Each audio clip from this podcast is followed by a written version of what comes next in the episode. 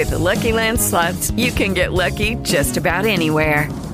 This is your captain speaking. Uh, we've got clear runway and the weather's fine, but we're just going to circle up here a while and uh, get lucky. No, no, nothing like that. It's just these cash prizes add up quick. So I suggest you sit back, keep your tray table upright, and start getting lucky. Play for free at LuckyLandSlots.com. Are you feeling lucky? No purchase necessary. Void where prohibited by law. 18 plus terms and conditions apply. See website for details. Il barone rampante.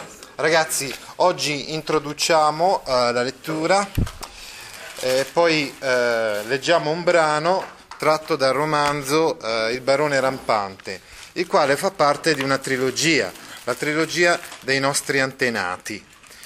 Cioè, la volta scorsa abbiamo visto la narrativa realistica um, di eh, Calvino, anche quella realistica o neorealista del Sentiero dei Nidi di Ragno comunque aveva delle componenti diciamo quasi fiabesche o fantastiche. Abbiamo sottolineato questo aspetto. Ebbene, questa cosa si approfondisce negli anni seguenti, quando per esempio un suo amico, cioè Elio Vittorini, con il quale tra l'altro poi realizzò eh, una rivista, il Menabò, eh, e che collaborava anch'egli alla uh, casa editrice Inaudi come Cesare Pavese, gli chiese proprio di, insomma, ormai di abbandonarsi, cioè mh, di dedicarsi meglio a questo filone fantastico, perché già Vittorini già leggendo tra le righe il sentiero dei nidi di ragno, eccetera, aveva intuito che questo era un filone importante per Italo Calvino. E così Italo Calvino mh, prende al balzo diciamo, questa, così, questa ispirazione, questo suggerimento di Elio Vittorini e scrive tre romanzi negli anni 50 eh, che sono delle favole allegoriche cioè sono quindi dei romanzi fantastici sicuramente, ma sono anche allegoria di un qualcosa di contemporaneo, cioè sono nostri antenati, quindi la nostra storia, il nostro passato, ma non sono romanzi storici, eh, in quanto eh, ci sono elementi fantastici appunto, ma sono allegorie di quello che, eh, che l'uomo nel Novecento, quindi l'uomo contemporaneo, eh, vive. Eh, faccio un esempio, ecco. Anzi, facciamo i tre esempi. Il primo esempio, il Visconte dimezzato, è proprio un'allegoria di come eh, l'uomo viva una divisione al suo interno. No? Cioè, il romanzo è sicuramente fantastico, giusto? Avete mai, mai visto uh, un uomo che um, dire, viene diviso in due da una palla di, di cannone e il chirurgo riesce a, dire, a far vivere separate queste due metà. Eh, una cosa assurda, fantastica, eccetera. No? Però ecco, questo diventa allegoria, vi dicevo, del doppio che è dentro l'uomo, dentro l'uomo del Novecento in particolare, noi l'abbiamo già visto eh, per esempio sia parlando del Fumatia Pascal di eh, Luigi Pirandello, e sia di dualismo abbiamo parlato a proposito della scapigliatura, ma in generale la letteratura contemporanea è una letteratura che, che scopre che l'uomo non è integro in, in, al proprio interno, una, ci sono delle divisioni, dentro di noi ci sono delle divisioni, ci sono delle parti spesso contrastanti fra di loro. Eh, pensate a Freud, l'io, l'es, eh, super S c'è il bene e il male, dentro di noi ci sono il bene e il male. Eh, lui immagina che a un certo punto, grazie a questa palla di cannone lanciata dai turchi nel corso di una guerra, eh, questo visconte, eh, Medardo di, Torralba, di Terralba, scusate, sia stato diviso in due. E quindi da una parte il buono e dall'altra il gramo, cioè il cattivo, eccetera. E questo evidenzia che eh, sicuramente il gramo, quindi cattivo, è riprovevole nei confronti dei suoi sudditi, ma anche il, gramo, anche il buono scusate, diventa un po' stucchevole a lungo andare. Quindi occorre dividere per conoscere la realtà, per, quindi per separare la realtà altrimenti eh, indistinta, per, per, cogliere meglio eh, diciamo così, eh, tutte, tutti gli aspetti della, della realtà. Poi però nella vita occorre che non prevalga un aspetto sull'altro, neanche il eh, bene, la bontà eccessiva, il buonismo, insomma, eh, se è eh, del tutto così a, sé stante non è così utile o edificante. Comunque questo è già un aspetto interessante, cioè la scissione e la conoscenza della realtà sta a indicare che comunque dietro questi romanzi fantastici c'è una visione razionale della vita, cioè che vuole arrivare a, a, a cogliere il significato delle cose, che vuole arrivare ad approfondire, ad analizzare eh, eh, le persone, eh, le situazioni, eccetera. E questa cosa ovviamente viene accentuata ancora di più con il barone rampante qui lo chiama proprio il racconto filosofico. Effettivamente eh, Calvino ha come punto di riferimento eh, il racconto filosofico, con philosophique, che eh, era tra l'altro un genere letterario molto in voga nel Settecento illuministico. Si pensi per esempio al Candido, Candide di Voltaire, oppure a Jacques il fatalista di Diderot. Attenzione però, Voltaire e Diderot avevano una tesi intellettuale ben chiara da sostenere attraverso le loro invenzioni fantastiche. E quindi c'era una logica sotto la struttura del racconto, mentre comunque per eh, Calvino, che scrive il barone rampante, viene prima l'immagine, il racconto nasce dalla logica che lega lo sviluppo delle immagini e delle invenzioni fantastiche. E insomma, comunque su questo racconto poi... Eh, Lavoreremo più approfonditamente nella seconda parte di questa lezione. Per il momento ci basti sapere che a 12 anni il barone Cosimo Piovasco di Rondò nel 1767, quindi in pieno 700, quindi dell'illuminismo, l'età dell'illuminismo, mentre invece il Visconte eh, di Mezzato era ambientato verso la fine del 600, questo barone decide di, in una cittadina immaginaria ligure chiamata Ombrosa, decide di non mangiare un piatto che gli volevano fare, un piatto di lumache, insomma, che i suoi genitori gli volevano far mangiare per forza. Anzi, il padre le aveva chiesto assolutamente di obbedire e di mangiarlo. Lui però ha deciso di non farlo e, e, ed è, è come dire, a questo punto è anche andato in, fino, fino, in fondo a, in questo suo contrasto con i genitori perché ha deciso di passare qua, tutta quanta la sua vita sugli alberi e non, di non toccare mai più il suolo, come per dimostrare la propria avversione contro l'autoritarismo di suo padre, in modo particolare. Sembra una di quelle cose che certe volte gli adolescenti dicono quando sono in contrasto con il padre, quando vogliono uh, affermare la propria autonomia, sembra un, cap- un, capriccio infantile, ma Cosimo poi in realtà mantiene la sua promessa. Ma poi adesso vediamo, leggendo anche il, un pezzo del romanzo, come prosegue la, la vicenda. Una cosa importante da dire è che poi questo barone sta sugli alberi, vive sugli alberi tutta quanta la sua vita, però eh, quindi è distaccato in un certo senso, vive, vede dall'alto, ecco quindi la visione razionale, oggettiva della realtà della, del suo tempo, de, del pae, dei paesi, delle dinamiche politiche, eccetera. Ah, ecco, questo vedere dall'alto, stavo dicendo, che è proprio caratteristico dell'intellettuale e in particolar modo dell'intellettuale illuminista. Cioè, quindi il lume della ragione ci permette di osservare tutta quanta la realtà. Egli per esempio stavo dicendo che scorge le vicende eh, dei, dei, paesi, sostanzialmente i paesi della Liguria. Infatti si immagina che lui possa passare da un albero all'altro eh, in Liguria senza toccare mai terra. Si immagina che la Liguria nel Settecento fosse talmente, talmente piena di alberi, come oggi invece al contrario è piena di case, che eh, si potesse passare da un, da un, albero all'altro senza toccare mai terra.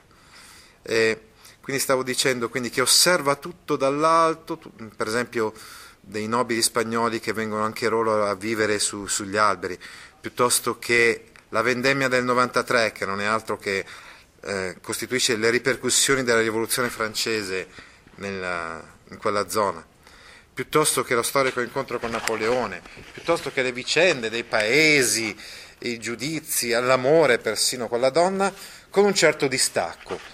Un distacco però che non è una passività, una, dire, un cinismo passivo, eh, ma eh, un distacco che comprende anche un coinvolgimento del protagonista nella realtà sociale, anzi vuole partecipare alla realtà sociale eh, in modo attivo, eh, vuole continuare a studiare, eh, vedremo, infatti c'è un maestro che ogni tanto, poveraccio, anche lui sarà costretto ad andare sugli alberi a, insomma, insegnargli le cose e vuole amare e vuole comunque vivere la sua vita in società, non eh, isolandosi assolutamente.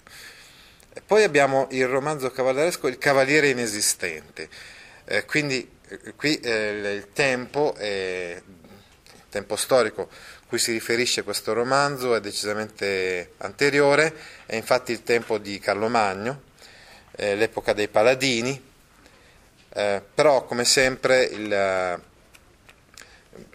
come dire, l'ispirazione storica è solo un, uno spunto, eh, poi dopo eh, questo romanzo in particolare permette di, di riflettere sull'inconsistenza dell'uomo. In, eh, questo cavaliere infatti ha tutta l'armatura, ma dentro l'armatura c'è il vuoto, c'è il nulla assoluto. E potrebbe essere questa una metafora della, dell'apparenza che è così importante, soprattutto poi verso, ormai verso la fine degli anni 50, negli anni 60, età del consumismo, età del, dell'avere piuttosto che dell'essere, dell'apparire diventa sempre più importante questo, oppure anche la razionalità astratta, infatti Cavaliere Inesistente eh, quindi Agilulfo, insomma, è protagonista di questo, questo romanzo, uh, non è in grado di uh, agire, quindi di uh, declinare le regole nella realtà concreta giorno per giorno, ma è sempre molto fissato in, in regole o, o ad esempio nella, l'aspetto della sua armatura deve essere sempre scintillante e eh, perfetto, ma eh, cui non corrisponde però una, un'adesione alla realtà, un'aderenza quindi alla realtà. Eh, quindi eh, questi tre romanzi che furono pubblicati, quindi il primo Visconte di Mezzato nel 52, il secondo Barone Rampante nel 56, il terzo Cavaliere Inesistente nel 59 e nel 60 furono raccolti in un unico volume, I nostri antenati, proprio a testimoniare che questo è vero, è una favola, sono delle favole, eccetera, ma sono anche la nostra storia, il nostro passato e non sono comunque delle favole eh, che servono solamente per evadere, ma servono anzi per conoscere meglio la realtà. Infatti aveva grande fiducia nella ragione eh, Italo Calvino, l'abbiamo visto sin dalla sua educazione e formazione eh, all'interno della sua famiglia. Il linguaggio in questi romanzi è un linguaggio essenziale, ma non povero, quindi, eh, quindi un linguaggio chiaro, la chiarezza, quindi ragionevolezza, razionalità, chiarezza, logicità eh, caratterizzano i testi di Italo Calvino e quindi la mancanza assoluta di ridondanza, di, re, di, retorica, di sentimentalismi, di lirismi, eccetera. Questo però non gli impedisce di essere preciso certe volte nel suo, nel suo lessico. Eh, qual è il punto di vista eh, con il quale si osserva la realtà? Lo vediamo soprattutto, per esempio, nel, nel Barone Rampante, è un punto di vista marginale, appunto, eh, per esempio questo dall'alto, no? eh, poi soprattutto, scusate, la narrazione, anche questa è una cosa interessante, cioè il narratore in questi romanzi è sempre un testimone secondario, per esempio eh, nel caso del, del, Visconte Medardo di Terralba è, se sbaglio, il nipote, no? il nipote del Visconte, sì, nel caso del Barone Rampante è il fratello di Cosimo, mentre nel caso di Agilulfo è Suor Teodora, che poi si scoprirà essere stata eh, anche lei eh, eh, in guerra, insomma, nel campo di Carlo Magno. Quindi sono narratori, testimoni secondari che ancora di più accentuano questo punto di vista straniante, lo straniamento, caratteristico abbiamo già visto anche del teatro di Pirandello. Vuol dire osservare la realtà eh, senza eh, esserne protagonisti, eh, quindi estraniarsi dalla realtà, osservarla, guardarla dall'alto. Eh, questi narratori, infatti, in particolar modo, per esempio, il fratello di Cosimo, mh, praticamente non fa quasi niente nel, nel romanzo. Il fratello di Cosimo, un po' più condiscendente con i genitori, non avrebbe mai fatto un gesto così eclatante come quello di Cosimo, di, di scegliere di andare a vivere sugli alberi tutta quanta uh, la sua vita.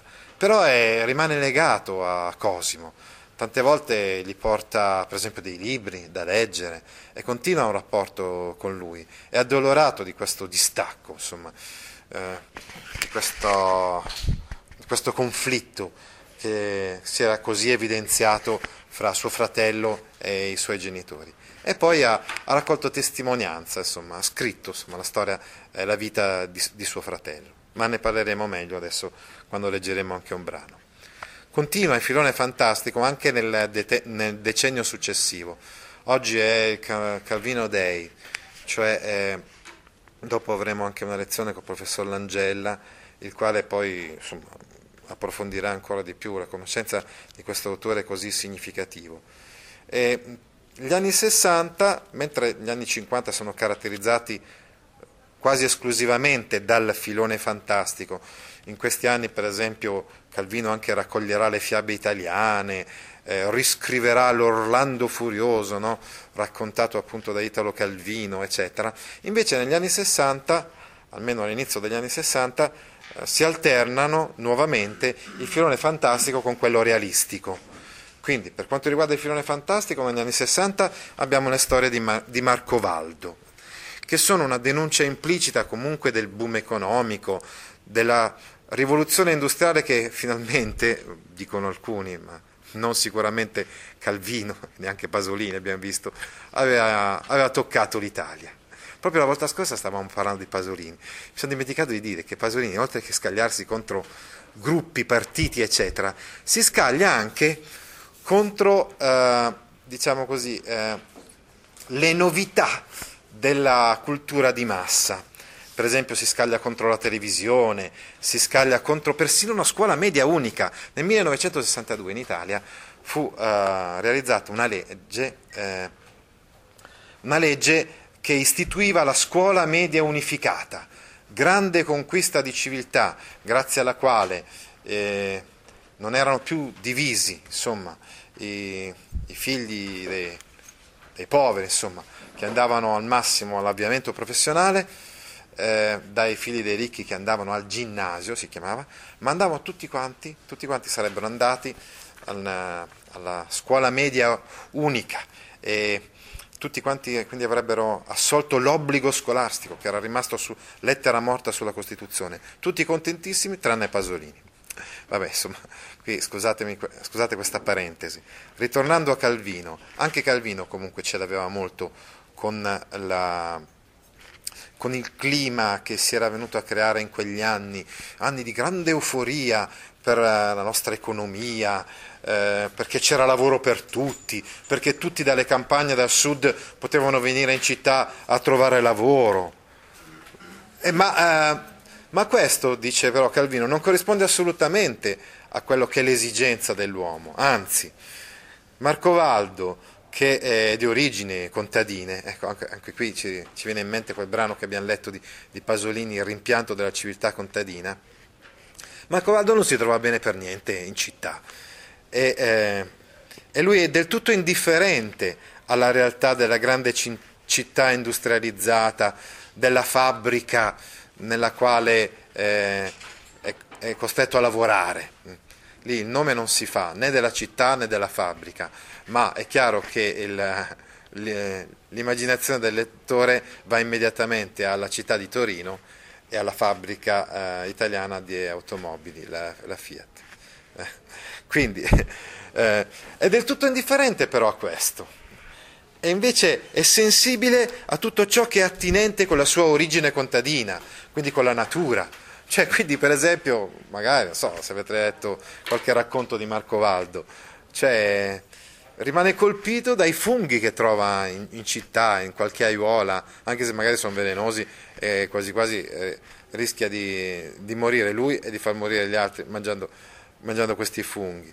Eh, insomma, cioè, eh, vede con grande ingenuità, quasi con, eh, abbiamo, visto, abbiamo detto, quasi cieco di fronte alla realtà eh, così cambiata e modificata eh, della città, egli vede tutto quanto sua, dal suo punto di vista eh, così ingenuo, eh, così candido.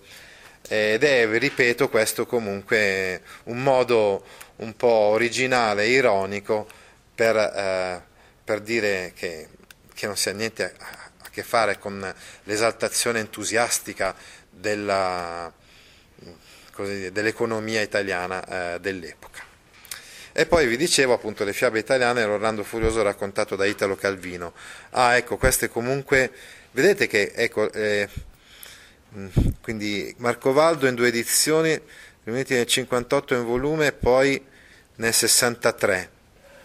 Eh, 58 il volume si chiamava Racconti, mentre nel 63 Marco Valdo, ovvero Le stagioni in città, mentre le fiabe italiane sono del 56, ecco mentre eh, l'Orlando Furioso raccontato da Italo Calvino del 70, però è chiaro che eh, è un testo ricavato a trascrizione di una serie di trasmissioni radiofoniche di parecchi anni prima. Quindi questo è ancora il filone fantastico negli anni 60. Il filone realistico.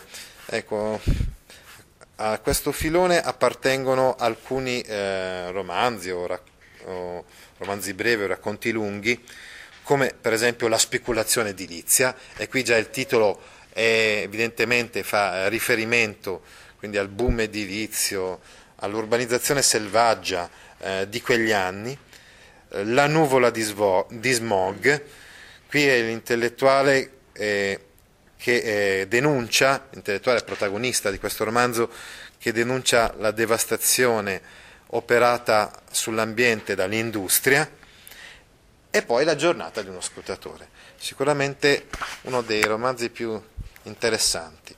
Infatti il protagonista, Amerigo Ormea, stavo dicendo quindi che Amerigo Ormea è l'intellettuale progressista praticamente alter ego del protagonista. Infatti lui è scrutatore del Partito Comunista e al partito gli assegnano, diciamo così, un seggio un po' elettorale un po' particolare. Deve andare a fare lo scrutatore presso il Cottolengo. Eh, al, al, Cottolengo, eh, che è gestito da religiosi, eh, lui trova le persone che sono un po' gli scarti della società, infatti un po' questa è la vocazione e carisma di, di, questo, di quest'uomo, di, di Cottolengo, cioè quello di aver eh, espresso amore e solidarietà per quelli che eh, vivono eh, con menomazioni o malformazioni eh, congenite più delle volte dalla nascita o comunque con gravi, eh, gravi handicap. Allora, lui rimane colpito. All'inizio tutto infervorato dalla sua uh, ideologia se la prende con lo scrutatore della democrazia cristiana perché dice ah qua ho già bene che capito voi fate votare anche questi che non capiscono niente e li fate votare per lo scudo crociato e così voi vincete le elezioni in modo eh, illecito. Poi però si accorge eh, cioè riflette il nostro Amerigo Ormea sia eh, sulla sua visione che è una visione razionale, razionalista e illuminista eh, marxista appunto della vita e in base a questa visione però mh, cosa succede?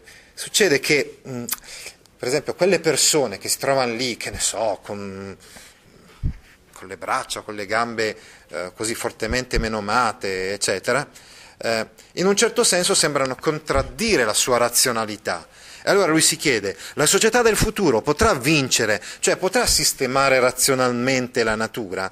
Perché la natura certe volte è distorta, certe volte è matrigna, certe volte appunto eh, per questi poveri ospiti del Cottolengo sembra infierire contro l'uomo, no?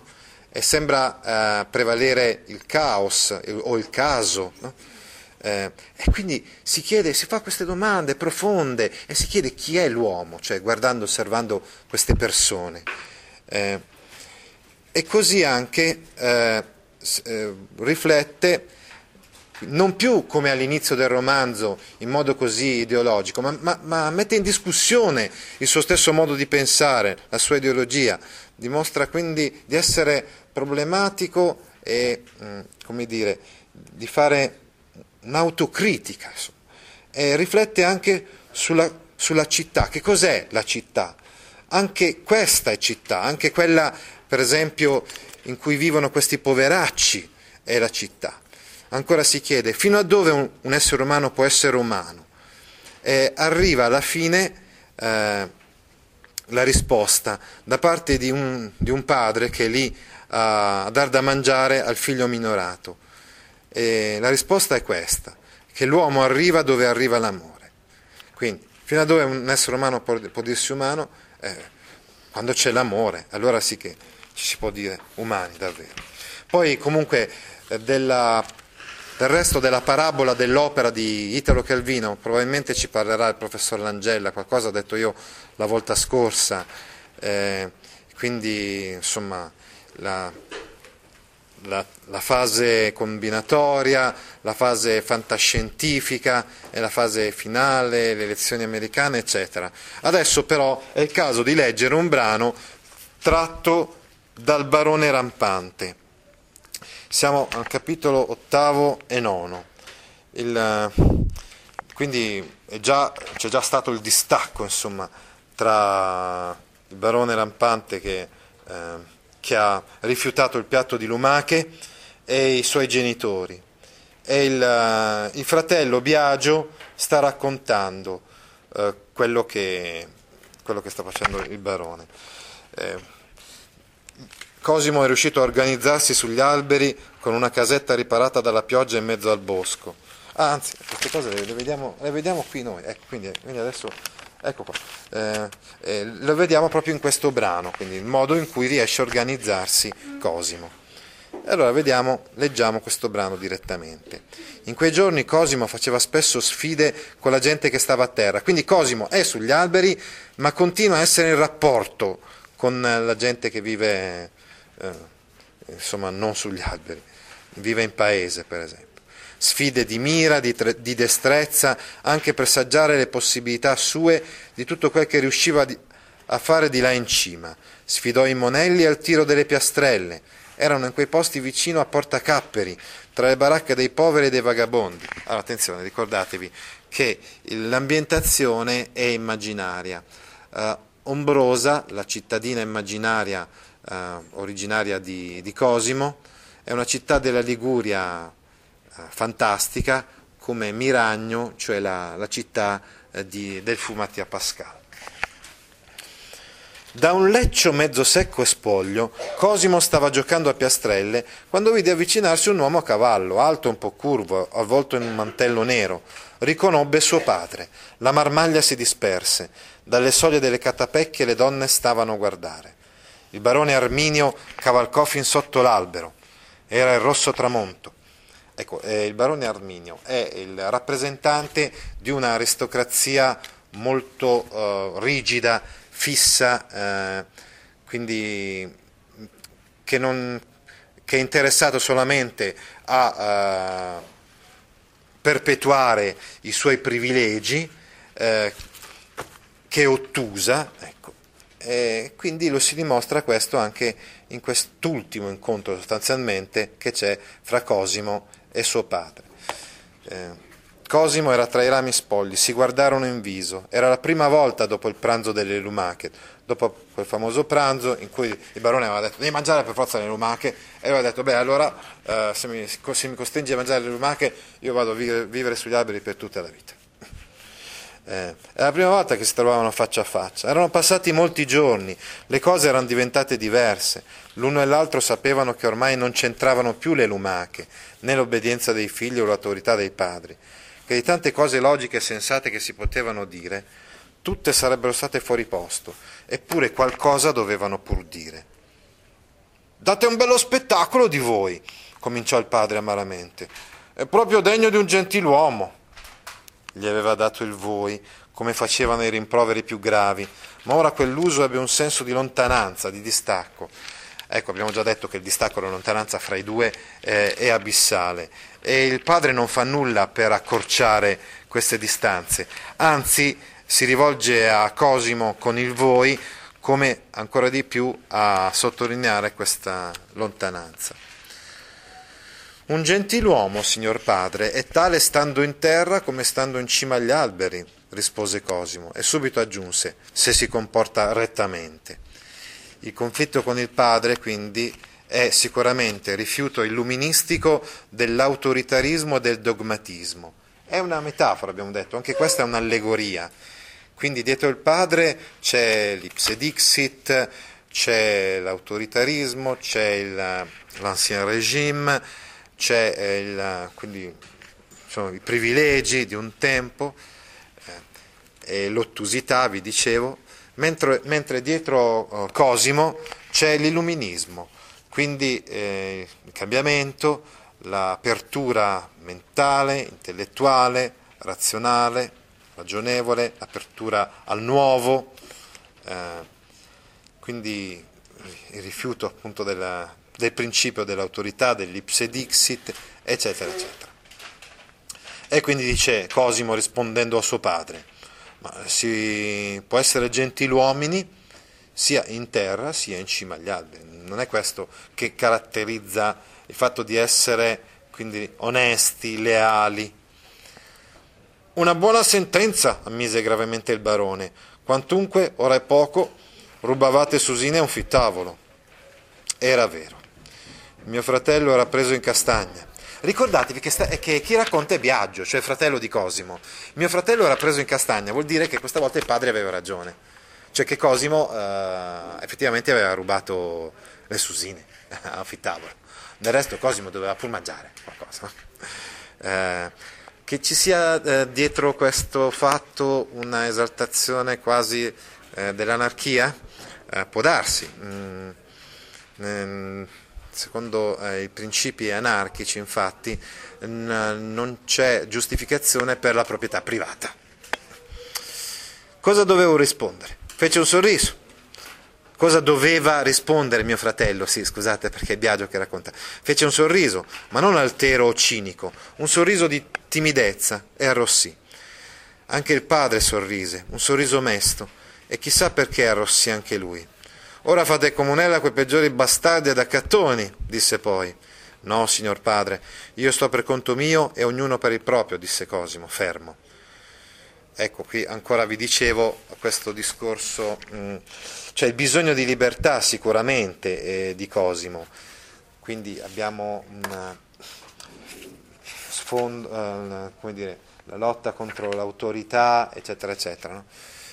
Ma uh, c'è anche però uh, diciamo, la dignità e l'onore di chi comunque in quella situazione comunque cioè, si, si comporta con ragione sempre e con onestà e con lealtà. Così. Vi invito a venire a terra, disse il barone. Il barone che parla è il barone padre, mentre il barone rampante è il barone figlio che per tutta quanta la vita si arrampicherà, ecco perché rampante, eh, si arrampicherà sugli alberi. Disse il barone con voce pacata quasi spenta, e a riprendere i doveri del vostro Stato. Non intendo obbedirvi, signor padre, fece Cosimo, me ne duole. Erano a disagio tutti e due, annoiati. Ognuno sapeva quel che l'altro avrebbe, de- avrebbe detto. Ma i vostri studi e le vostre devozioni di cristiano, disse il padre, intendete crescere come un selvaggio delle Americhe? Cosimo tacque. Erano pensieri che non si era ancora posto e non aveva voglia di porsi. Poi fece. Per essere pochi metri più su, credete che non sarò raggiunto dai buoni insegnamenti? Anche questa era una risposta abile, ma era già come uno sminuire la portata del suo gesto, segno di debolezza dunque. L'avvertì il padre e si fece più stringente. La ribellione non si misura a mete, disse. Anche quando pare di poche spanne, un viaggio può restare senza ritorno. Ecco, uh, vorrei eh, riflettere adesso sul dialogo che c'è fra il barone padre e Cosimo. Eh, è chiaro, evidente, diciamo, il bigottismo. Eh, del barone padre che dice eh, e le vostre devozioni di cristiano? Oppure i vostri studi, inteso però mh, come anche qui in senso molto formale, esteriore. Effettivamente poi vedremo comunque che Cosimo eh, farà venire l'abate per, eh, perché insegni, perché eh, Fosse-le-Fleur era un abate un po' indolente che eh, era l'abate di famiglia. Spesso i nobili avevano un abate, un prete, un, un religioso di famiglia, non so se vi è capitato di leggere Il gatto pardo oppure altri testi del genere. Eh, c'era un abate un po' pigro, che era questo abate Fosse-le-Fleur, il quale poi però, come vedremo, andrà effettivamente a insegnare a, a Cosimo. Quindi Cosimo non vuole dimenticare la cultura. Anzi, in un capitolo seguente, che non è riportato però sul nostro libro, Cosimo si farà portare tanti libri dal, dal fratello, al punto addirittura che convincerà un brigante, Gian dei Brughi, a, a darsi alla lettura, anche lui. No? Quindi, insomma, non rinuncia a tutto quanto uh, caratterizza la civiltà. Trova il modo di cuocersi il cibo, di lavarsi, di cacciare. Eh? e anche appunto di portare avanti gli studi. E poi soprattutto eh, il discorso fondamentale tra il barone padre e il barone figlio è il seguente. Il barone padre bada solo alle apparenze, quindi per esempio eh, questo vivere sugli alberi, eccetera, eh, non si addice a, un, uh, al figlio di un barone, no? ma, uh, ma, Cosimo bada, bada invece a, a, alla sostanza.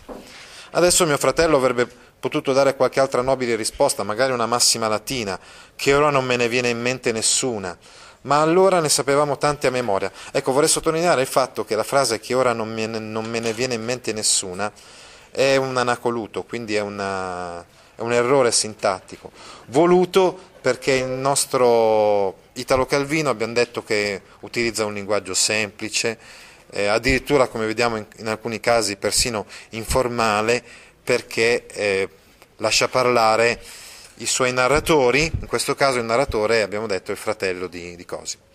Invece si era annoiato di stare lì a fare, a fare solenne, cacciò fuori lingua e gridò, ma io dagli alberi piscio più lontano, frase senza molto senso ma che troncava netto la questione. Come se avessero sentito quella frase, si levò un gridio di monelli intorno a Porta Capperi. Il cavallo del barone di Rondò ebbe uno scarto. Il barone strinse le redini e s'avvolse nel mantello, come pronto ad andarsene. Quindi, con quella frase, in un certo senso, Cosimo taglia corto perché, eh, perché usa anche, se vogliamo, un registro linguistico, qualcosa che non può essere accettato dal, dal barone padre. E queste saranno anche le ultime parole che si scambieranno i due, non si, ved- non si vedranno mai più direttamente. Ma si voltò, trasse fuori un braccio da mantello indicando il cielo che si era rapidamente caricato di nubi nere e esclamò Attento figlio, c'è chi può pisciare su tutti noi. E spronò via.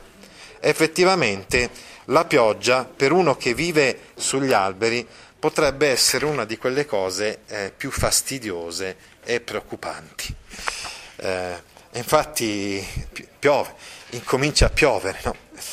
La pioggia da lungo tempo attesa nelle campagne cominciò a cadere a grosse rade gocce.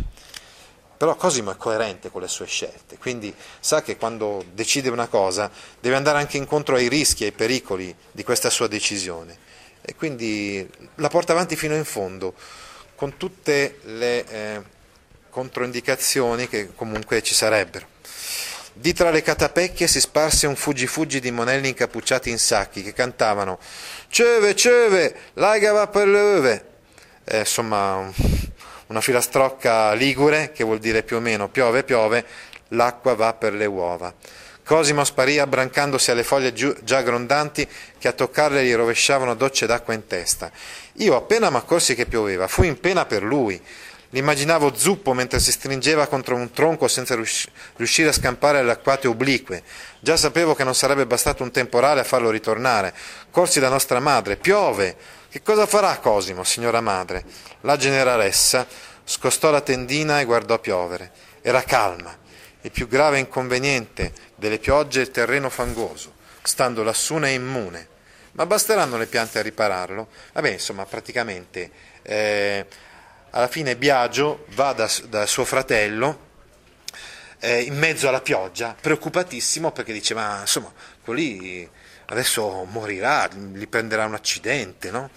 E lo chiama a gran voce, Cosimo, Biagio, ecco, una voce tra la pioggia si sente, e quindi eh, Cosimo fa vedere al fratello, lo invita sugli alberi, il fratello si arrampica anche lui sugli alberi e gli fa vedere questo rifugio che si è costruito ci trovammo lui imbacuccato in una coperta, scese sin sulla bassa forcella ad un salice per mostrarmi come si saliva attraverso un complicato intrico di ramificazioni fino al faggio dall'alto tronco dal quale veniva quella luce.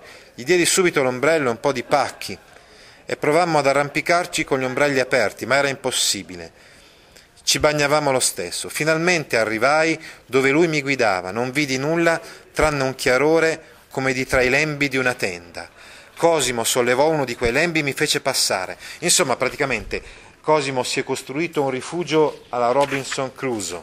Robinson Crusoe, quindi sicuramente uno dei testi eh, che è un punto di riferimento di, del barone rampante. Lui, naufrago nel, sull'isola deserta, anche lui era stato costretto a, a costruirsi un riparo, un rifugio, eh, e lo stesso fa Cosimo. Eh, Robinson Crusoe, tra l'altro, uno dei romanzi più importanti del Settecento. Poi ancora Peter Pan, ci potrebbe venire in mente anche Peter Pan per via della, uh, della scelta, in un certo senso, di rimanere, eh, di rimanere, lontani dal mondo degli adulti. Ecco. Poi, quindi, vabbè, questo è il rifugio alla Robinson Crusoe. Secondo me qua c'è un, c'è un errore perché è scritto piancito d'assi sarà un piantito d'assi. Eh, insomma, si è costruito questo rifugio e non vuole abbandonare gli studi e le letture. E così fa venire l'abate, eh, riga 101, l'indomani faceva bel tempo, fu deciso che Cosimo avrebbe ripreso le lezioni dall'abate Foch-le-Fleur, quindi l'abate che è una specie di pedagogo di famiglia, eh, con un po' di fatica riesce a fare lezione eh, arrampicandosi un po' mm, anche lui su, sugli alberi e poi nell'ultimissimo brano presente qua c'è la dimostrazione di come Cosimo non si isoli totalmente dalla realtà, anzi dimostri eh, un certo filantropismo illuministico. Dice infatti qua la riga eh, 120, 122. Insomma, Cosimo, con tutta la sua famosa fuga, viveva accosto a noi quasi come prima, era un solitario che non sfuggiva alla gente. Quindi, eh, come vedremo, non solo eh, il fatto di vivere sugli alberi non lo allontana dalla società, ma anzi addirittura, come vedremo, si accorcia la distanza delle classi sociali e Cosimo si fa più vicino alle classi sociali inferiori, quelle insomma dei poveracci anzi si sarebbe detto che solo la gente gli stesse a cuore. Si portava sopra i posti dove c'erano contadini che zappavano, che voltavano il letame, che farciavano i prati, gettava voci cortesi di saluto. Quelli alzavano il capo stupiti, lui cercava di far capire subito dov'era, perché gli era passato il vezzo, tanto praticato quando andavano insieme sugli alberi prima, di fare cucù e scherzi alla gente che passava sotto. Prima si intende in corsivo perché prima della sua scelta, decisione di vivere invece tutta quanta la vita sugli alberi. Insomma, come vedete si fa vicino ai contadini e questi lo guardano anche, stupiti anche perché a quell'epoca era raro insomma, che un nobile eh, si accostasse così vicino a loro. Nei primi tempi i contadini a vederlo varcare tali distanze tutto per i rami, non si raccapezzavano, non sapevano se salutarlo cavandosi cappello come si fa coi signori. C'era ancora una divisione in classi sociali nette, c'era ancora l'ancien regime, diciamo, a quell'epoca. O vociargli contro come a un monello. Poi ci presero l'abitudine, scambiavano con lui parole sui lavori, sul tempo, mostravano pure di apprezzare il suo gioco di star lassù, non più bello né più brutto di tanti altri giochi che vedevano fare ai signori. Dall'albero egli stava delle mezz'ore fermo a guardare i loro lavori e faceva domande sugli ingrassi e le semine e attratto dalla vita sociale, dalla vita pratica, dal lavoro. Abbiamo visto prima i contadini che zappano, qui per esempio eh, l'ingrasso, cioè vale a dire che concimi usano, le semine, eccetera. Tutte cose barone, cui, delle quali un barone non si interessava in genere. Cosa che camminando sulla terra infatti non gli era mai venuto di fare, trattenuto da quella ritrosia che non gli faceva mai rivolgere parola ai villici e ai servi. Cioè, fino a quando era sulla terra, quindi non aveva iniziato questa sua avventura, il barone Cosimo non si era mai rivolto direttamente ai villici, cioè ai contadini, insomma, ai servi, quindi alla gente eh, di condizione sociale inferiore. Adesso invece si avvicina a loro. A volte indicava se il solco che stavano zappando veniva dritto o storto. Attenzione, è solo dall'alto che si capisce e si vede bene la realtà. E se un solco è dritto o storto, lo si capisce magari meglio dall'alto di un albero che non dalla terra e quindi lui aiuta, eh, abbiamo detto che partecipa alla vita sociale, aiuta questi contadini eh, spiegando insomma, che stavano zappando male, insomma, un po' storti, o se nel campo del vicino erano già maturi i pomodori. A volte soffriva di far loro piccole commissioni come andare a dire alla moglie di un falciatore che gli desse una cote, quindi una pietra per la lama, per affilare la lama, o avvertire che girassero l'acqua in un, in un orto, che deviassero l'acqua e quando aveva da muoversi con simili incarichi di fiducia per i contadini, allora se in un campo di frumento vedeva posarsi un volo di passeri, faceva strepito e agitava il berretto per farli scappare. Insomma, interviene nella vita eh, della gente, passa tutti, tutta la vita eh, sugli alberi, conosce effettivamente dei piccoli furfanti, come gli aveva detto eh, rimproverato il, il barone. Uh, ha conosciuto anche eh, degli amori, come Viola, che sta per Violante, stretto amicizia con, un, con, appunto, con il brigante Gian dei Brughi, eh, appassionato di libri che poi però viene impiccato, sventa una truffa ai danni dei negozianti del, del paese è tutto, è tutto, un insieme quindi di, di storie, di vicende, eh, che poi magari se avrete il tempo di leggere questo romanzo scoprirete da soli. Ti interessano file di questo genere? Allora vieni su www.gaudio.org e iscriviti alla newsletter A Scuola con Gaudio all'indirizzo www.gaudio.org/news. With lucky landslots, you can get lucky just about anywhere. Dearly beloved, we are gathered here today to. Has anyone seen the bride and groom? Sorry, sorry, we're here. We were getting lucky in the limo and we lost track of time. No, Lucky Land Casino, with cash prizes that add up quicker than a guest registry. In that case, I pronounce you lucky. Play for free at LuckyLandSlots.com. Daily bonuses are waiting. No purchase necessary. Void where prohibited by law. 18 plus. Terms and conditions apply. See website for details.